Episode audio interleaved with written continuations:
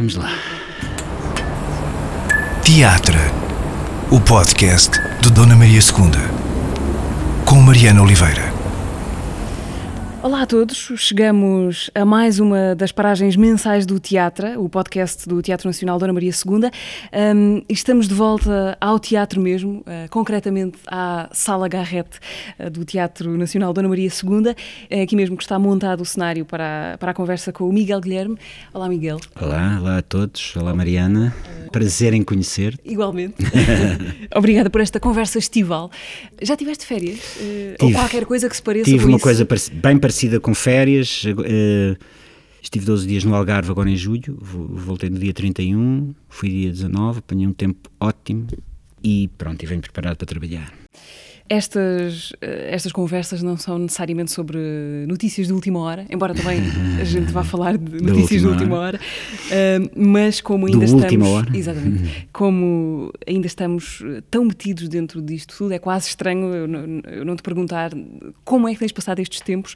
Esta ficção em que nos puseram a viver nos últimos quatro meses por aí eh, foi pensado por alguém muito criativo. Eu acho que era difícil alguém ter imaginação para. Só se for um, um Deus punitivo. Sim esta embrulhada tão bizarra. Uh, pois, não acredito nada disso. Acredito que este vírus é um vírus estúpido, no sentido em que se, se reproduz brutalmente, mas não, não está aqui para nos castigar. Não há, não há qualquer eh, vingança da natureza contra o homem e coisas assim. O que eu estava a tentar dizer é que isto é tão uh, bizarro, tão inimaginável. É, se me dissessem há ano e meio que isto ia acontecer, ou a ti, uhum. eu acho que nós punhamos em dúvida a sanidade mental da pessoa que nos fizesse essa profecia, não é? Já tiveste tempo para arrumar dentro de ti este ano da pandemia, ou pelo menos para, para processar o que aconteceu nesta primeira metade de 2020? Não. Eu acho que estas coisas não. Nós não conseguimos arrumar exatamente, a não ser que se tenha um pensamento filosófico muito sistemático, não é? No entanto, eu acho que aprendi alguma coisa. Acho que todos aprendemos alguma coisa, mesmo que involuntariamente, que necessariamente eu acho que vai ter que se manifestar de alguma maneira podem não ser naquela ficção tonta do vai ficar tudo bem. E, sobretudo, acho que nós podíamos aproveitar isto para talvez fazer algumas correções, sobretudo ao nível da maneira como vivemos. Coisas que não são assim tão difíceis, como, por exemplo, não haver tantos voos, voos a 30 euros, a 20 euros, 50 euros para Moçambique, ou para.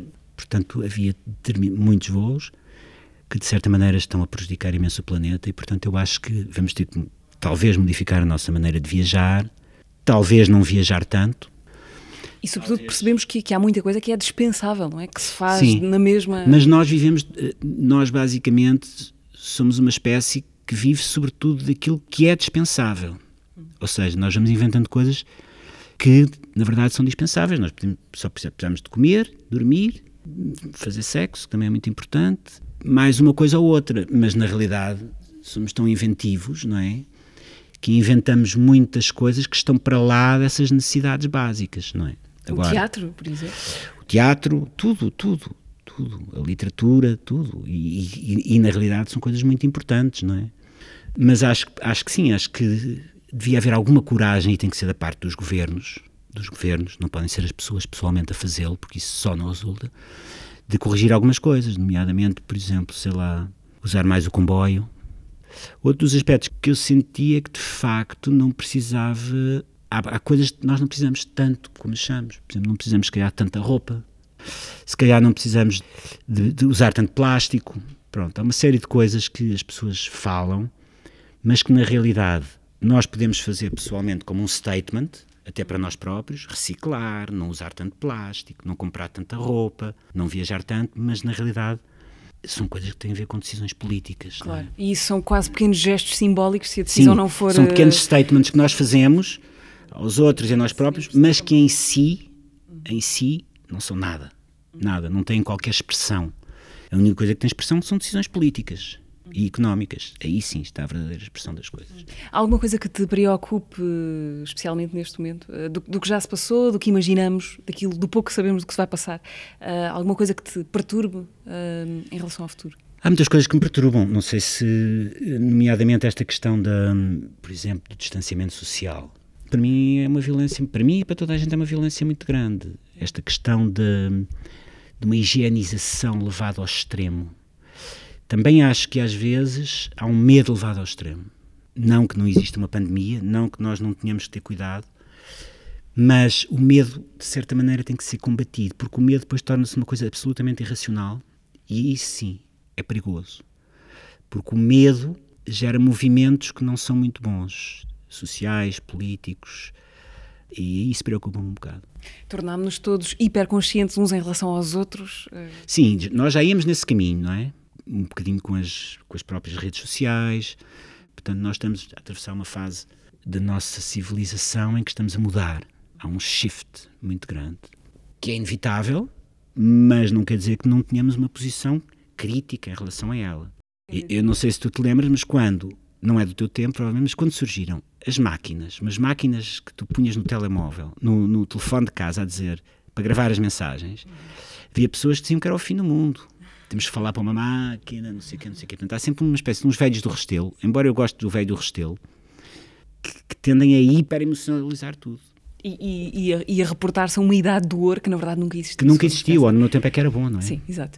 Um, há uma coisa que, que, não sei se concordas que isto veio mostrar também a cada dia, é como somos profundamente adaptáveis, não é? Nós, Isso é o que eu acho incrível. Somos uma espécie incrivelmente adaptável. Nós naturalizamos gestos que há quatro meses seriam bizarros. É? Olhar, para, olhar à volta e ver toda a gente máscara Sim, já é uma coisa somos quase muito adaptáveis, causa espanto. Sobretudo na desgraça, hum. não é? Somos uma espécie, tal como as outras espécies, que tende para a sobrevivência. Outra coisa que também me, me impressionou bastante é a velocidade a que a natureza se regenera, o que de certa maneira nos dá alguma esperança.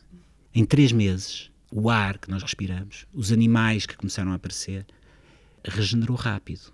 Dá-me alguma esperança se nós formos no momento, no, formos no caminho certo de proteger o planeta, de que ainda tenhamos alguma não direi uma salvação completa, porque acho que há coisas que já foram completamente danificadas e que não voltam atrás, mas provavelmente teremos alguma hipótese, porque de facto a natureza regenera-se muito rapidamente. Voltando ali à tal coisa da adaptação, achas que eh, de certa forma a insensibilidade também também é um instinto de sobrevivência, no sentido de, sermos hipersensíveis, uh, torna-nos também muito vulneráveis. Essa questão de criar uma casca. Eu, eu acho que talvez a nossa fragilidade como espécie talvez tenha sido aquilo que nos catapultou para tomarmos conta disto tudo, não é? para sermos os donos disto tudo. Partiu dessa fragilidade inicial em que nós não tínhamos, tal como os outros animais, as mesmas capacidades adaptativas, a não ser um cérebro que se desenvolveu brutalmente. E partiu dessa fragilidade. Portanto, nós somos, um, somos frágeis, somos fortes e somos muito perigosos. Isso aprendeste na antropologia ou não? Não, aprendi na vida a ver. Podemos ser muito perigosos para nós próprios e para a natureza. Uh, Miguel, depois desta, desta paragem longa, falemos de regressos hum. e nos próximos, nos próximos meses vais regressar com muita regularidade aqui, ao sítio onde estamos, Sim. ao Teatro Nacional. Um, a notícia de última hora é que estás prestes, mesmo prestes a começar. Começa amanhã. Uh, amanhã, no, ah, hoje a, é dia, a contar do dia em que estamos a gravar. Que é dia 3, 3 de agosto. De agosto. Um, estás prestes a começar esses, os ensaios para Sim. a peça que há de estrear em outubro. Uh, Sim, em princípio 8 de outubro. 8 de outubro. Eu gostava que fosse um bocado mais tarde, eu nunca quero estrear, não é? Estou sempre em pânico. Quanto mais tarde melhor. Quanto mais tarde melhor. Okay. Mas sim, mas em princípio vai ter que ser e vamos fazê-lo, não é? Última Hora é o nome do, do uhum. espetáculo, um espetáculo sobre a imprensa, sobre jornais e jornalismo, sobre um Sim. jornal chamado Última Hora. Uh, pelo que percebo, uh, sobre as ameaças crónicas também que pairam sobre, há tanto tempo sobre, sobre tudo isto, os jornais, o jornalismo, os jornalistas. Sim uma peça escrita por um jornalista, por, por alguém que também é que jornalista. Também foi jornalista. O Rui Cardoso Martins. Uh, qual é que vai ser o teu papel neste último Eu vou fazer o diretor do jornal. Ah. Não tem a ver com a parte económica, mas acaba por estar envolvido, como todos os diretores hoje em dia, na, na parte económica dos jornais. E vou fazer o diretor dessa redação. A peça, para mim, é muito interessante porque é muito raro nós, em Portugal, fazermos peças sobre a atualidade sobre o que está a acontecer agora, ou sobre uma contemporaneidade, que vai lá, a peça pode-se passar entre 2012 e 2020. Se tu disseres, já passa-se em 2015, está bem. Portanto, nós não fazemos muitas vezes um teatro sobre o que nos está a acontecer e sobre a nossa sociedade. Neste caso, o Rui Cardoso Martins fez uma peça sobre a experiência dele nos jornais, sobre o jornalismo em Portugal e sobre as dificuldades que o jornalismo está a atravessar neste momento. Portanto, isso a mim agrada-me imenso. Não é uma peça de intervenção, como é óbvio, não é, mas tem qualquer coisa disso, na medida que é tão atual. Isso é curioso porque uma das primeiras sensações que eu tive, pelo menos, a ver, a olhar para este nome da peça Sim, Última Hora. Última Hora é o título do jornal. Sim, e, e que é também o título da peça. Portanto, quem, quem não vê, só depois de ler a Exato, sinopse é que depois percebe é que é o que nome do é jornal. o nome do jornal. Uh, Última Hora soa a qualquer coisa que é a antítese do teatro. O teatro é qualquer coisa, eh, pensamos, não é? Com, com tempo, com apuro, com pensamento, e a Última Hora é, é a pressa absoluta, a, reação Não, epidérmica. o- É a última hora porque é um jornal diário, não é? Portanto, e um jornal diário geralmente trata do que se passou ontem.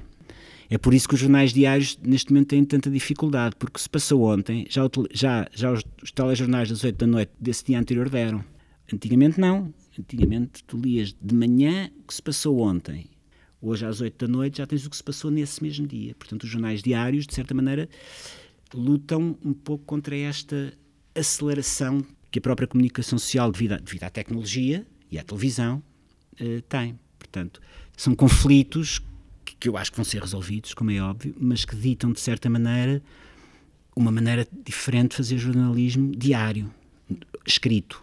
E pronto, e é contra esse tipo de, de problemas que os jornalistas do Última Hora, uma redação envelhecida, que tem pessoas muito, muito bem intencionadas e que escrevem bem e que estão interessadas em, em relatar a verdade, lutam e muitas vezes estão confusos. Ou seja, quando nós começamos a ver o, o princípio do espetáculo, aquelas pessoas estão super confusas, não sabem bem o que é que vão fazer à vida.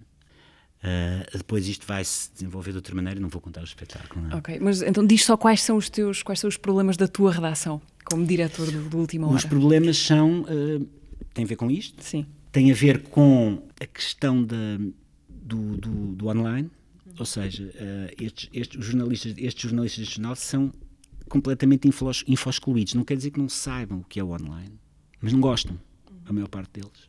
E alguns deles sabem que se, ou o jornal se adapta ou morre. Isto é também uma das. A outra tem a ver com a própria, com uma coisa mais perversa, que é a tabloidização da imprensa. Ou seja, se não podemos fazer desta maneira séria, então vamos, vamos à bruta. E vamos fazer uma, uma coisa mais básica, mais baseada na emoção e não na, e não na razão, não é? Que é o que acontece com alguns tabloides. Mas tabloides sempre existiram, não é? Portanto, nós às vezes falamos dos tabloides e tal. e nós temos é que. Eu não sou jornalista, já estou a falar como um jornalista. Temos que abraçar a realidade que temos, não é? Não vale a pena estar a falar contra os tabloides. O que vale a pena é fazer um jornalismo, ou tentar fazer um jornalismo diferente. O que é difícil porque há pouco dinheiro, a, no- a nossa nosso karma é sempre o dinheiro, seja no jornalismo, seja no teatro, seja no cinema. Há, há outra coisa, há poucos leitores, ou seja, pouca gente lê jornais. Portanto, um jornal vive sobre, não vive dos leitores. Um jornal diário nunca é sempre subsidiado, subsidiado pela publicidade. Portanto, não vive nunca da Não é quantidade. pago não é pelos pago pelos leitores. leitores. Embora se tiver muitos leitores ajuda, não é? Sim. Pronto, gira tudo à volta destes problemas. Uma coisa tão simples como ninguém compra jornal. Toda a gente vai ver no Facebook. E isso, de uma certa maneira, eh, determina o falhanço e determina, determina a morte dos jornais. Talvez isto possa ser uma. que queres saber mais do que, do que já é possível saber, Sim. mas será que o próprio Rui Cardoso Martins transformou aquilo que estava a escrever por conta disto que aconteceu nos últimos meses ou a peça já estava delineada? Não, não, peça, isto não tem Já nada a está. ver com a pandemia, ainda bem. Nós Porque já está a ser pensado há algum tempo. Eh, Sim, sim, sim. Aliás, nós quando lemos, não- esta peça já, já tem dois anos e tal de, de pensar, pensamento, não é? Eu, há dois anos e meio que nós andamos nisto. Não foi nada pensado tendo a pandemia em pano de fundo e nem tem que ser, porque eu acho que sobre a pandemia temos que fazer espetáculos sobre a pandemia e não adaptar. Não vamos pôr umas máscaras destes tipos só porque está a pandemia, não é? A não ser que seja obrigatório. Não ser- não, E sim, temos sim, que encontrar não, um- não sei que seja obrigatório, mas pronto, Mas já agora, que tipo de consumidor de informação é que tu foste durante aqueles primeiros dias, semanas do, do confinamento? Estávamos todos muito atordoados com o que estava a acontecer. A informação era, era torrencial, Sim. aflitiva às vezes. Uh, impuseste Não, regras não para ti entrei próprio? muito em pânico, por acaso. Nunca tive aquele medo sei lá, que vem das entranhas ou o que é. Não é que eu não tenha medo, mas por acaso esse medo nunca tive. Mas puseste regras a ti próprio, não vou ver agora Uh, não, duas uh, horas de via muito telejornais de seguida. e depois uh, acompanhava uh, aqueles briefings diários que eles faziam. Basicamente era isto que fazia. Uhum. Uh, Li, li, li alguns jornais e, sobretudo, li muito, como nunca tinha lido, como não li há, há 30 anos. Ler, uh, Ler não notícias. não tem nada a ver com isso. Pronto, Ok, o que é que li, li, li, A Peste, do Camus, como é óbvio. O que é assim, é uma moda, mas ainda bem que é, porque de facto é um romance absolutamente genial e li muitas outras coisas.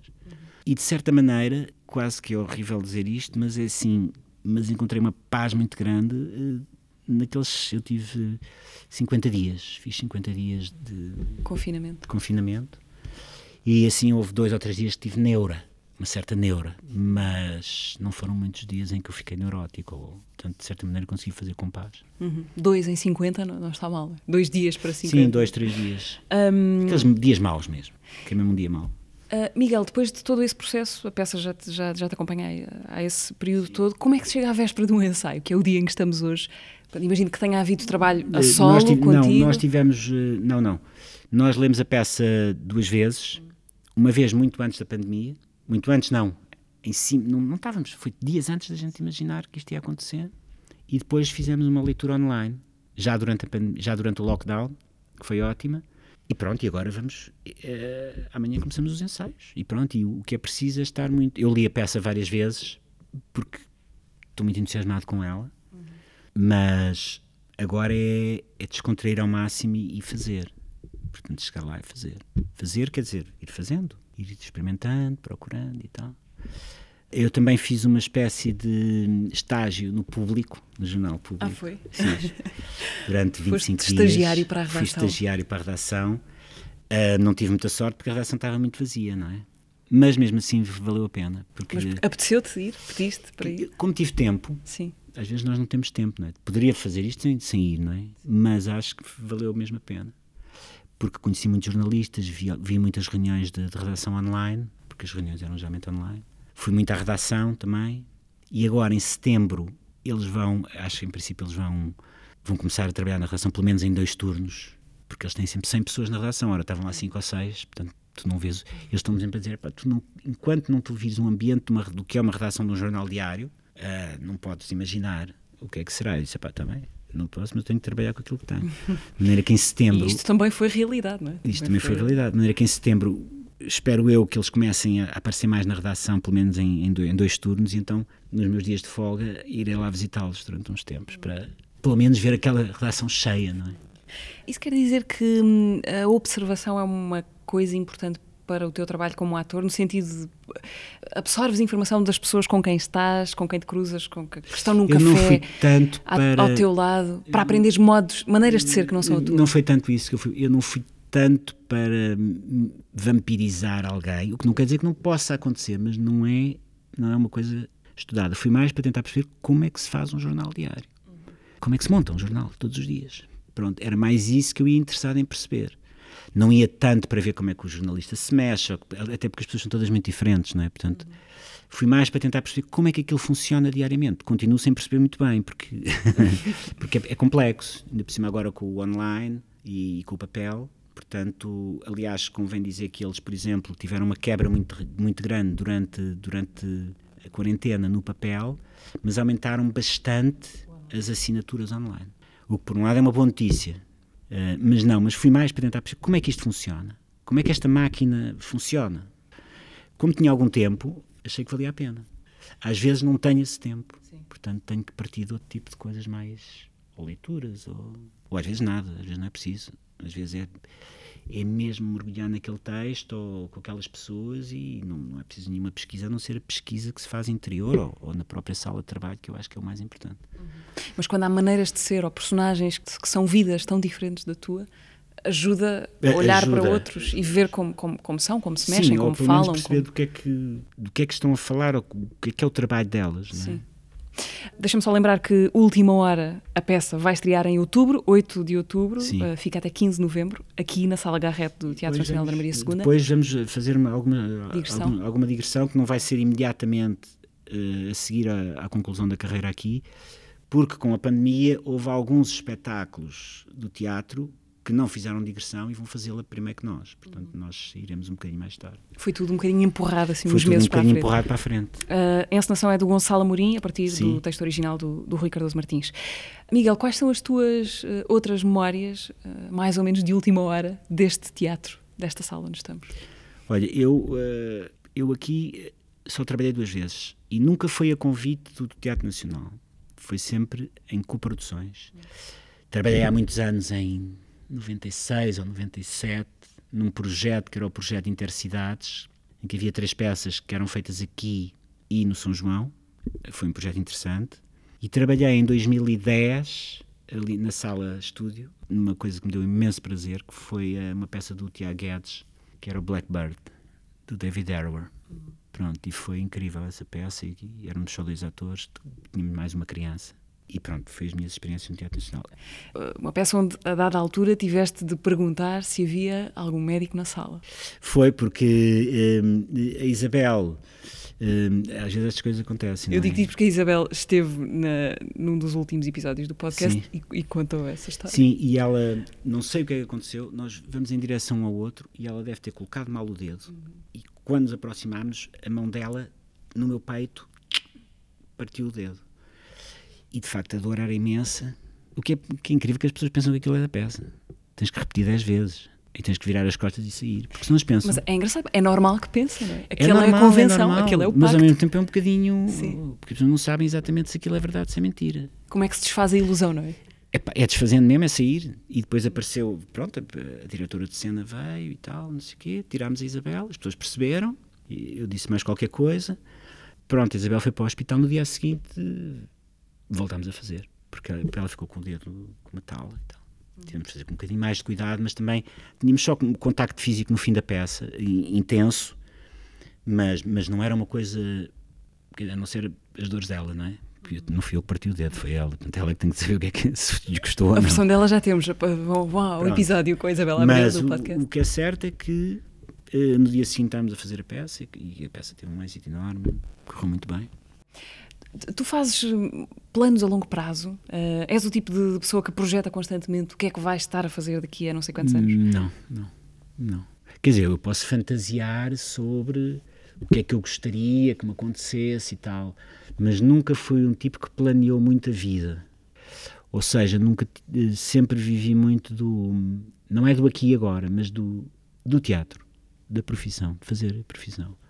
É evidente que posso ter eh, desejos de, de fazer coisas melhores, já fiz coisas melhores, já fiz coisas piores nestes anos todos, mas nunca fui muito de planear, assim a longo prazo, ou, ou, ou estabelecer uma estratégia.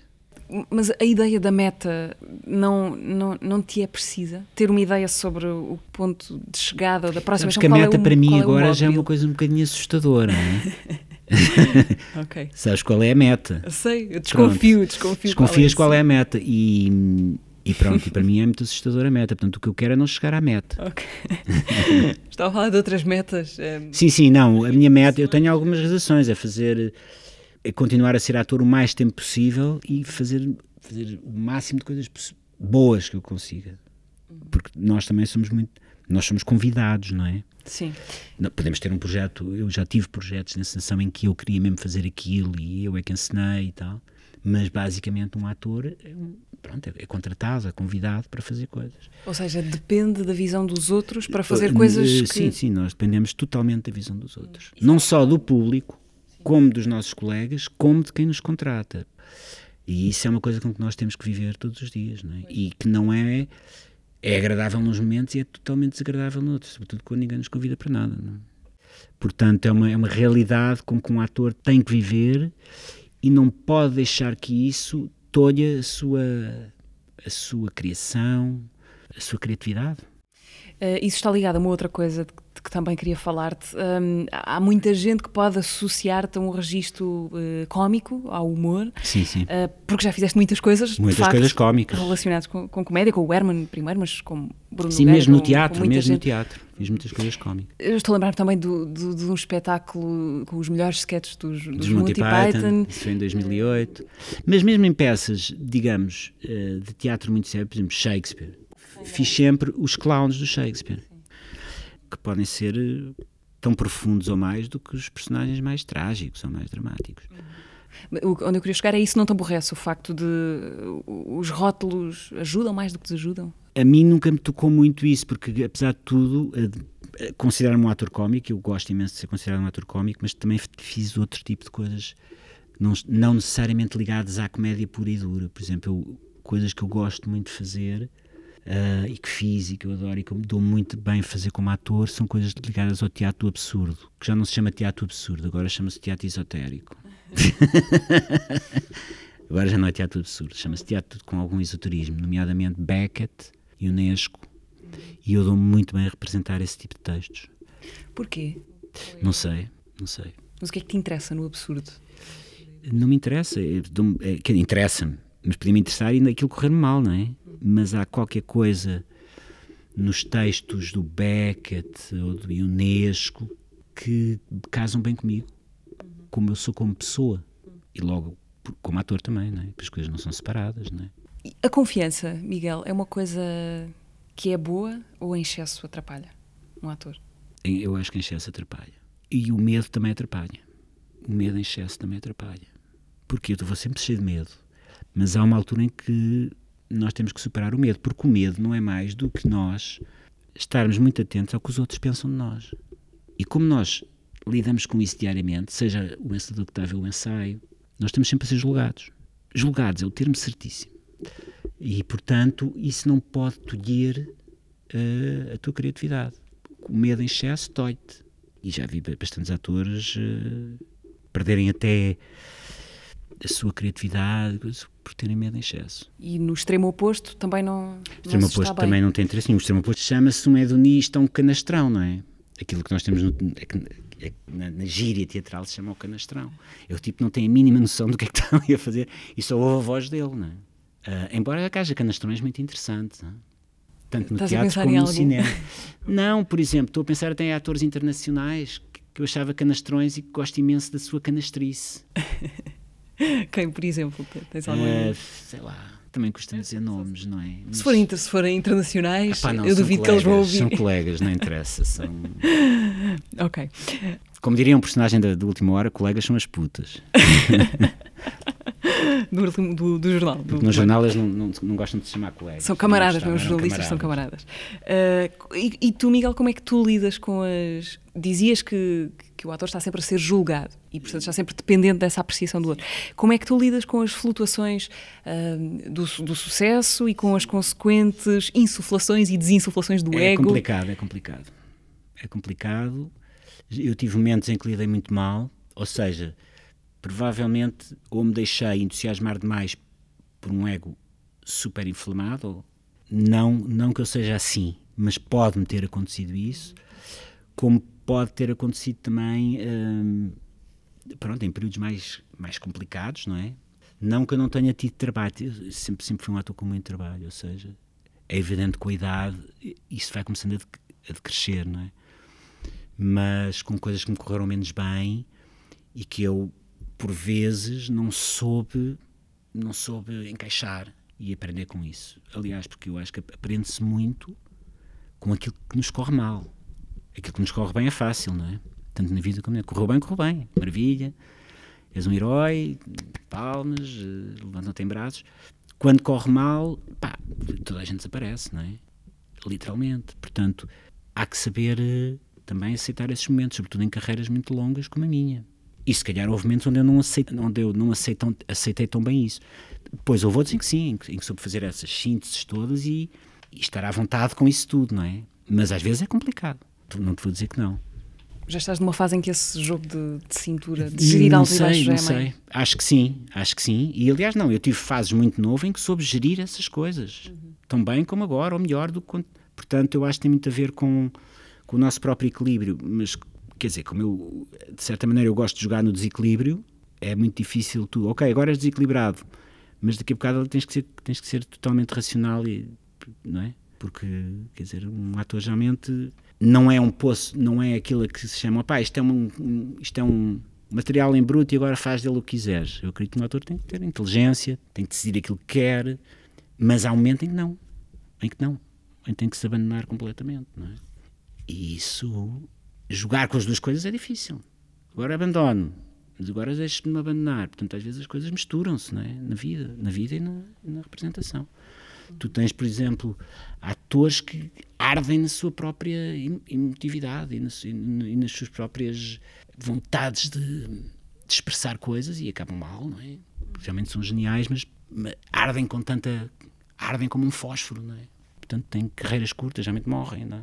Porque depois é difícil eh, viver com um não grau sei, de intensidade não, tão grande. A intensidade é tal que é muito difícil depois conseguir viver com isso. Felizmente não é toda a gente assim, não é? Mas nós temos exemplos disso, não é? Temos imensa gente assim, não é?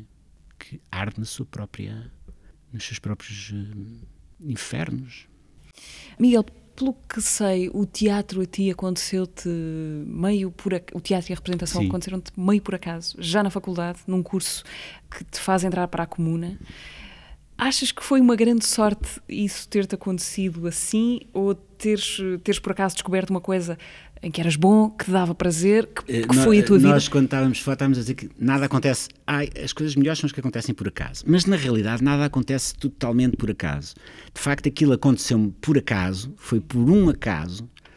Mas se eu olhar para trás, eu quando era miúdo. Havia sinais. Havia sinais disso. Não que eu quisesse, eu quero ser ator a vida toda, desde os 5 anos, quer ser. Não. Mas eu já tinha uma imaginação uh, que se prestava a isso, portanto, nas brincadeiras que eu fazia. E, por exemplo, eu adorava cinema. Eu lembro-me de contar os filmes que fui ver pelos dedos. Já vi três filmes, já vi quatro filmes. Lembro-me de fazer isso. Lembras-te do primeiro filme que foste ver ao cinema? Lembro-me. Foi um filme português que se chamava Nove Rapazes e um Cão, no Odeon. eu devia ter para aí aqui cinco anos, seis, era um filme para maiores de oito, aquilo que eu mas deixaram-me entrar. E, e que, como é que foi essa experiência? O que é que tu te lembras? Foi incrível. Já não me lembro muito bem do filme, era um filme a preto e branco. Por acaso entrava o João Mota, com quem depois devia ter pai 12 anos ou 13, João Mota, e com quem depois Sim. me encontrei na comuna, mas foi o primeiro filme que eu fui ver. O meu pai guardou os bilhetes e tudo foi no Odeon, no cinema Odeon. E, mas sempre adorei cinema, não é? Teatro, eu ia, mas não ia tanto como isso. Lembro-me quando, pai, quando andava no ciclo, no Eugênio dos Santos, fomos ver o Emílio e os Detetives uma peça para crianças, para crianças e adolescentes, com a encenação da, da Glicínia Quartinho, que depois mais tarde viria a conhecer na cornucópia, e de ficar fascinado com aquilo. Depois fui ver uns espetáculos da Barraca, porque eu, eu gostava imenso do Mário Viegas. E, e o acaso acontece para um, um, amigo meu, com quem eu estudava, que me disse assim, epá, vamos ali fazer um curso na comuna para atores. E eu estava a fazer o ano propedêutico na altura, que era uma coisa chatíssima, que eu correspondente agora ao 12 ano, e pensei, se calhar isto era porreiro para conhecer novas pessoas e para. E fui. Aquilo, aquilo tinha umas provas ainda exigentes de, para entrar e acabei por ficar. Éramos 30 e pronto, no meio disto tudo, fatores profissionais, ficámos dois ou três desses 30. Mas tenho imensas. Foi aí que começou tudo para mim, não é? Tenho imensa. Para mim foi muito importante esse, esse, por tudo, até porque eu era muito eu era muito ver, verdinho, era muito ingênuo, não é? E então comecei a aprender um bocadinho o que, é que era a vida, para além do teatro e misturada no teatro, quando fui para a comuna.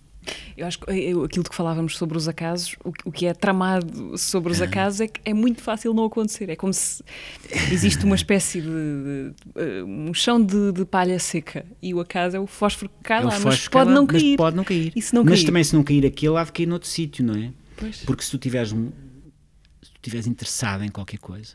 O problema é que as pessoas muitas vezes. Eu vejo miúdos com. Isso a mim. Aconteceram coisas muito más, mas essa não. Eu sempre fui uma pessoa interessada.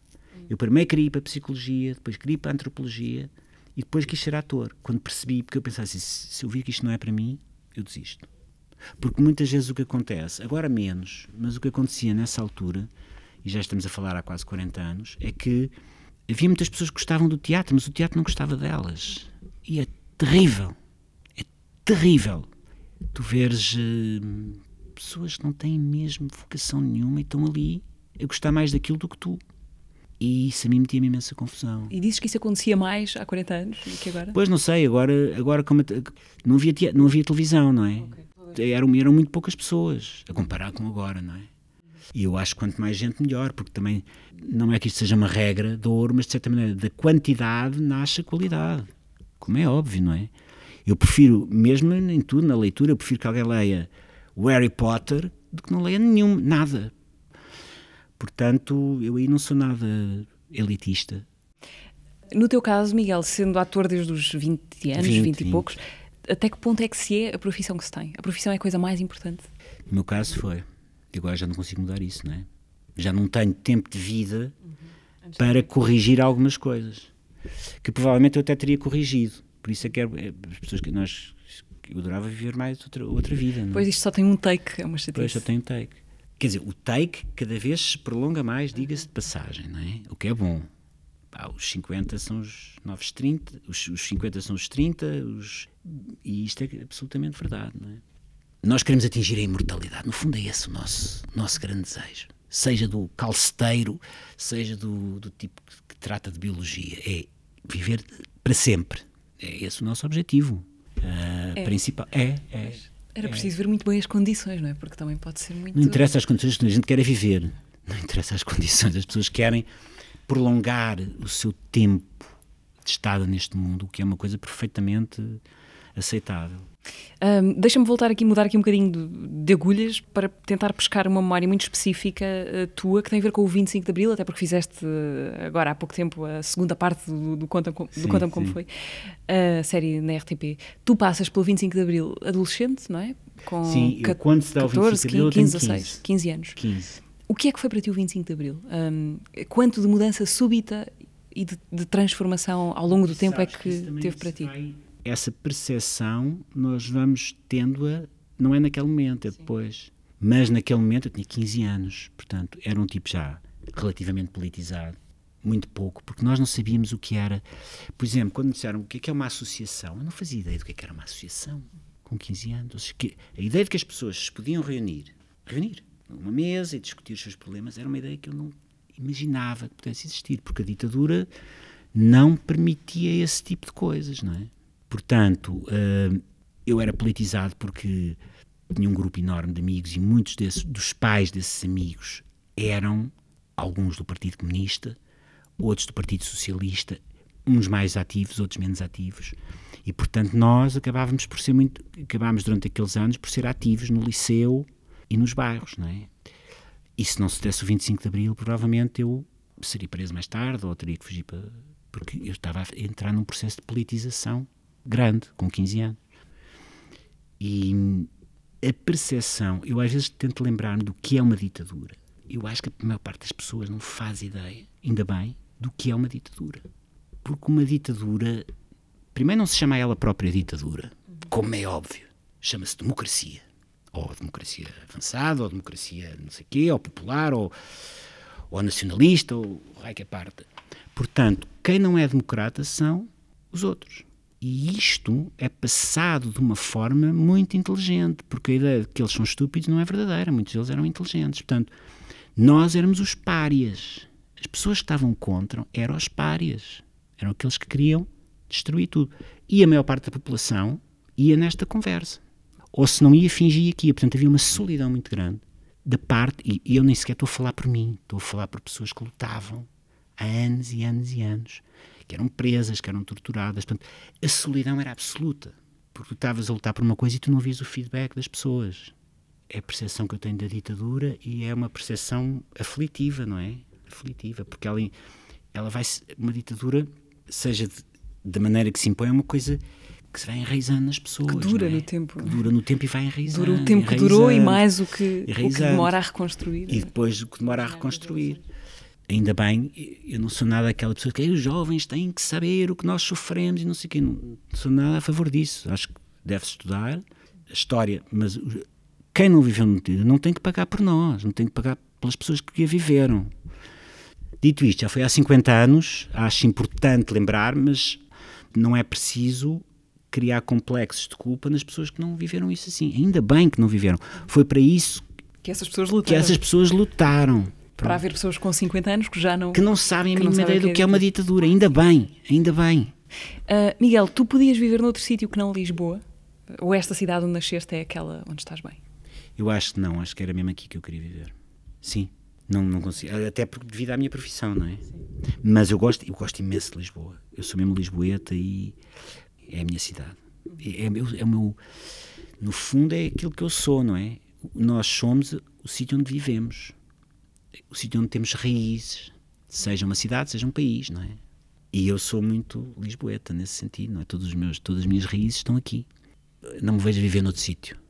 Uh, Miguel, vou já a seguir pedir-te alguma hum, sugestão, ideias que tenhas para atravessar estas semanas que se convencionou, uh, em que se convencionou que não acontece muita coisa de interesse, e coisa que é cada vez menos verdade, até porque alguns teatros vão, vão até já este ano reabrir Não, em é- agosto. é- se- a gente não pode dizer que não estamos a viver tempos interessantes. não é? Aham. Estamos a viver tempos muito interessantes. Estes tempos vão ser estudados daqui a 100 anos. É? Nós ainda nem percebemos o que é que, Sim, sim, que, nós- é quando tu está- estás a viver a coisa. É co- é como o tu não 25 te de dás- Abril, é? É como o 25 de Abril ou como o Maio de 68. Eu espero que isto seja, como a gente falou no princípio, alguma coisa que- com que nós possamos av- avançar. Já te vou pedir, Miguel, essa tal sugestão, mas antes vamos puxar a fita um mês atrás. Foi assim a passagem da Isabela Abreu pelo teatro do mês passado. Eu imagino-me a poder ser tudo. Eu não tenho medo de ser nada. Eu muitas vezes tenho muitas ideias e concretizo muito pouco. Há dois anos eu pensei em abrir uma loja de gelados. E o que é? São caquigoris. Sabes o que são caquigoris? Tu sempre à espera que alguém diga assim: Ah, andaste a enganar-nos. Isto tem a ver com o fantasma de quando eu era miúda. Eu lembro-me perfeitamente. Porque não sei o quê, tens andado a enganar, não sei, não tens andado. E eu, pedabum, caí desmaiada no meio do chão com o pânico. Portanto, havia uma luta comigo e com o Miguel Guilherme, eu batia-lhe com uma caixa e fazia ah! e caía no chão. Eu soltei-me mega asneira. O Miguel diz uma, a célebre frase: há algum médico na sala? E começas a ver a Isabel assim na porta de cena, assim. Peter? Está tudo bem, Peter? Eu, depois de estrear o Sopra em Avignon, eu tive a sensação clara de que podia parar de representar. Missão cumprida, está feito. E ela faz um gesto para a cadeira de. Tchum! Para! Foi assim no último episódio do Teatro. Podem voltar a ouvir esta e as conversas anteriores no YouTube, Spotify, SoundCloud e também no Apple Podcasts. Miguel, hum, ideias para tornar a Silly Season menos silly? Uh, coisas que tenhas li lido, muitos livros, muita coisa. Durante, eu sou capaz de ter uns 30 livros em 3 meses. E calhamaços, não é propriamente. E li um livro que me apaixonou, entre outros, mas é, é um livro que me apaixonou imenso, que se chama Bumarzo. Eu, este livro, já o, o Mega Ferreira já tinha falado nele. Numa, ele escreve umas coisas sobre Itália, sobre o Renascimento, sobre coisas, mas, porque ele é um apaixonado por Itália, e ele falou, falou no livro, num desses livros. E eu, por acaso, encontrei o livro, era numa livraria que é ao pé de mim, vi-o, e é um livro sobre os jardins dos monstros, que foi uma espécie de um, de um jardim com monstros absolutamente surrealistas, que houve um príncipe do Renascimento que fez, no século XVI. E então, este romancista argentino, que é o Manuel Mujica Linares, faz uma reconstituição desse palácio de Bumarzo, do Duque de Bumarzo e do próprio Renascimento, ou seja, o Renascimento italiano entre Florença, Milão, e o livro é absolutamente genial. É um livro de 62, é um romance, não é? Mas tu vês ali a Renascença toda e através daquilo tu consegues compreender o que é que foi a Renascença italiana. E para mim foi fascinante ler esse livro, é um livro que eu recomendo a toda a gente e agradeço ao Mega Ferreira, Mega, se me estiveres a ouvir, ter-me despertado a consciência para esse livro. Ok, se derem de caras com o Bumarzo numa Bumarzo. livraria perto Sim. de vocês, uh, Manuel Mujica. Linares. Ok. Miguel, eh, tenho aqui no bolso, antes de, de terminarmos, eh, uma pergunta que te foi Sim. deixada pela, pela anterior inquilina do podcast, Quem foi a? Isabela Abreu. Ela tem uma coisa para te perguntar que eu gostava que, que tu ouvisses e já voltamos eh, à Vou conversa. ouvir. Depois de muito pensar sobre que pergunta é que eu iria fazer, resolvi perguntar algo que não tem a ver eh, forçosamente com teatros, cinemas, televisão, tem a ver com contigo e portanto poderá ter ou não a ver com isto, mas não é, não é direto. A minha pergunta é, principalmente agora depois desta paragem, deste segundo século neste século, o que é que tu, Miguel, percebeste que não queres mesmo abdicar e que te é importante para ser feliz? Um beijo aos dois. Uma pergunta muito simples, portanto. ah, sei lá, olha, eu pensei muito sobre como é que eu quero viver ou como eu gostaria de viver os próximos anos. Fiz uma lista, assim, rápida, por acaso calha bem na pergunta, de coisas com, sei lá, com que eu egoisticamente, porque nós somos muito egoístas, não é? Não gostaria de, de deixar de ter ou que gostaria de ter ainda mais. E começa por literatura, música, viagens, amigos e teatro. Pronto. Eu sei que isto é muito egoísta e é muito redutor estar a reduzir. Ah, e praia e sol. Pronto, é muito egoísta, não é? Assim, este tipo quer pessoalmente, quer tudo só para ele e não quer mais nada para ninguém. Sim, quer tudo só para mim. Neste caso, quer tudo só para mim. Aquilo que eu, que eu gostaria de ter e até de possivelmente alargar na minha vida são, são estas coisas. Miguel, mesmo para terminar, quero fazer-te. Um beijinho à Isabel. Se ela estiver a ouvir. Se ela estiver a ouvir, vai ouvir, vai ouvir. quero fazer-te uma última pergunta para terminar, que implica talvez um, um esforço de, de, memória, mas Sim. o que é isso para um ator, não é? Situemos-nos na, cozinha, qual é o som de uma batedeira? Espera aí. E... Ou de uma máquina de café ou de um aspirador, é, como preferires. O aspirador. a máquina fera. Plop, plop, plop. Eu bem sei que também eu fazia isto, mas tinha depois os sons por trás. Exato, não okay? era? Também atenção que havia aqui uma certa batota. mas lembro do, do aspirador, era uma coisa. Eu fazia mais ou menos isto. A referência que eu estou a fazer é Sim. um anúncio aos eletrodomésticos da Philips que tu fizeste nos anos 80. Cheguei a, cheguei a esta referência, não porque me lembro, Sim. obviamente, mas porque ouvi várias referências a ele e, e, queria perceber se aquilo teve impacto para ti. O que é que. Muito impacto. Uh, as pessoas conheciam-te por causa do anúncio? O impacto não foi as pessoas conhecerem, foi as pessoas do meio começarem a conhecer-me. O impacto não foi propriamente o público. Porque de facto aquilo teve muito impacto. Aquilo, eles aumentaram em 200% a venda dos eletrodomésticos. Uau! E tu tens eletrodomésticos Philips vitalícios uh, ou não? Eu tenho alguns, mas agora, por acaso, agora tinha uma torradeira que era ótima, mas por acaso se avariou, mas fez o tempo dela. Uhum. Agora, mesmo agora. Portanto, aquilo para mim foi muito importante em termos de, de carreira. Uhum. É incrível como um anúncio. E foi mais porque houve pessoas que me começaram a conhecer. Por exemplo, o Herman conheceu-me através desse anúncio. E mesmo gente de teatro e de cinema, acho que pelo menos. Uh, quem é aquele tipo? Ah, aquele tipo é ator e tal e tal. Portanto, abriu-me muitas portas. Não ganhei muito dinheiro, mas abriu muitas portas, que é melhor ainda. Eu acho que podemos convidar as pessoas a irem ao YouTube, escrever é, Miguel Guilherme anos 80, anúncios, anúncios famosos dos anos 80, uma coisa assim. mas eu acho que também podemos partilhar aqui um bocadinho desse áudio do anúncio da Philips, do Miguel Guilherme, nos anos 80. É um prazer falar dos pequenos domésticos da Philips. Por exemplo, esta é de uma eficiência e esta preciosidade duas velocidades. E só de pensar na. O café tem um sabor. Ah! E a resistência do. E sumos. Miguel, muito obrigada por teres vindo Obrigado, ao podcast. Foi, foi, uma conversa super, muito fluida e muito agradável. Obrigada. Parece que foi um nesta, prazer. Parece que estamos a falar um com o outro, não é? Sem, Dá sem mesmo essa ilusão. Sem nada. Não é ilusão, não. Não é ilusão. É verdade. muito obrigada. Miguel Guilherme Obrigado, foi eu. o convidado do mês. Um, Convidado do mês parece aquelas coisas de distinções de empregado do mês de cadeia de fast é, food. Não, não, é um, não é uma entrevista por mês. é isso. Então portanto, pronto. O convidado deste mês. Deste mês. Este mês. Este mês é melhor. É isto. Miguel, muito obrigada. Podem ouvir e subscrever o podcast do Teatro Nacional Dona Maria II em alguma destas plataformas: YouTube, Spotify, SoundCloud e Apple Podcasts. Encontramos-nos no mês que vem. Até lá.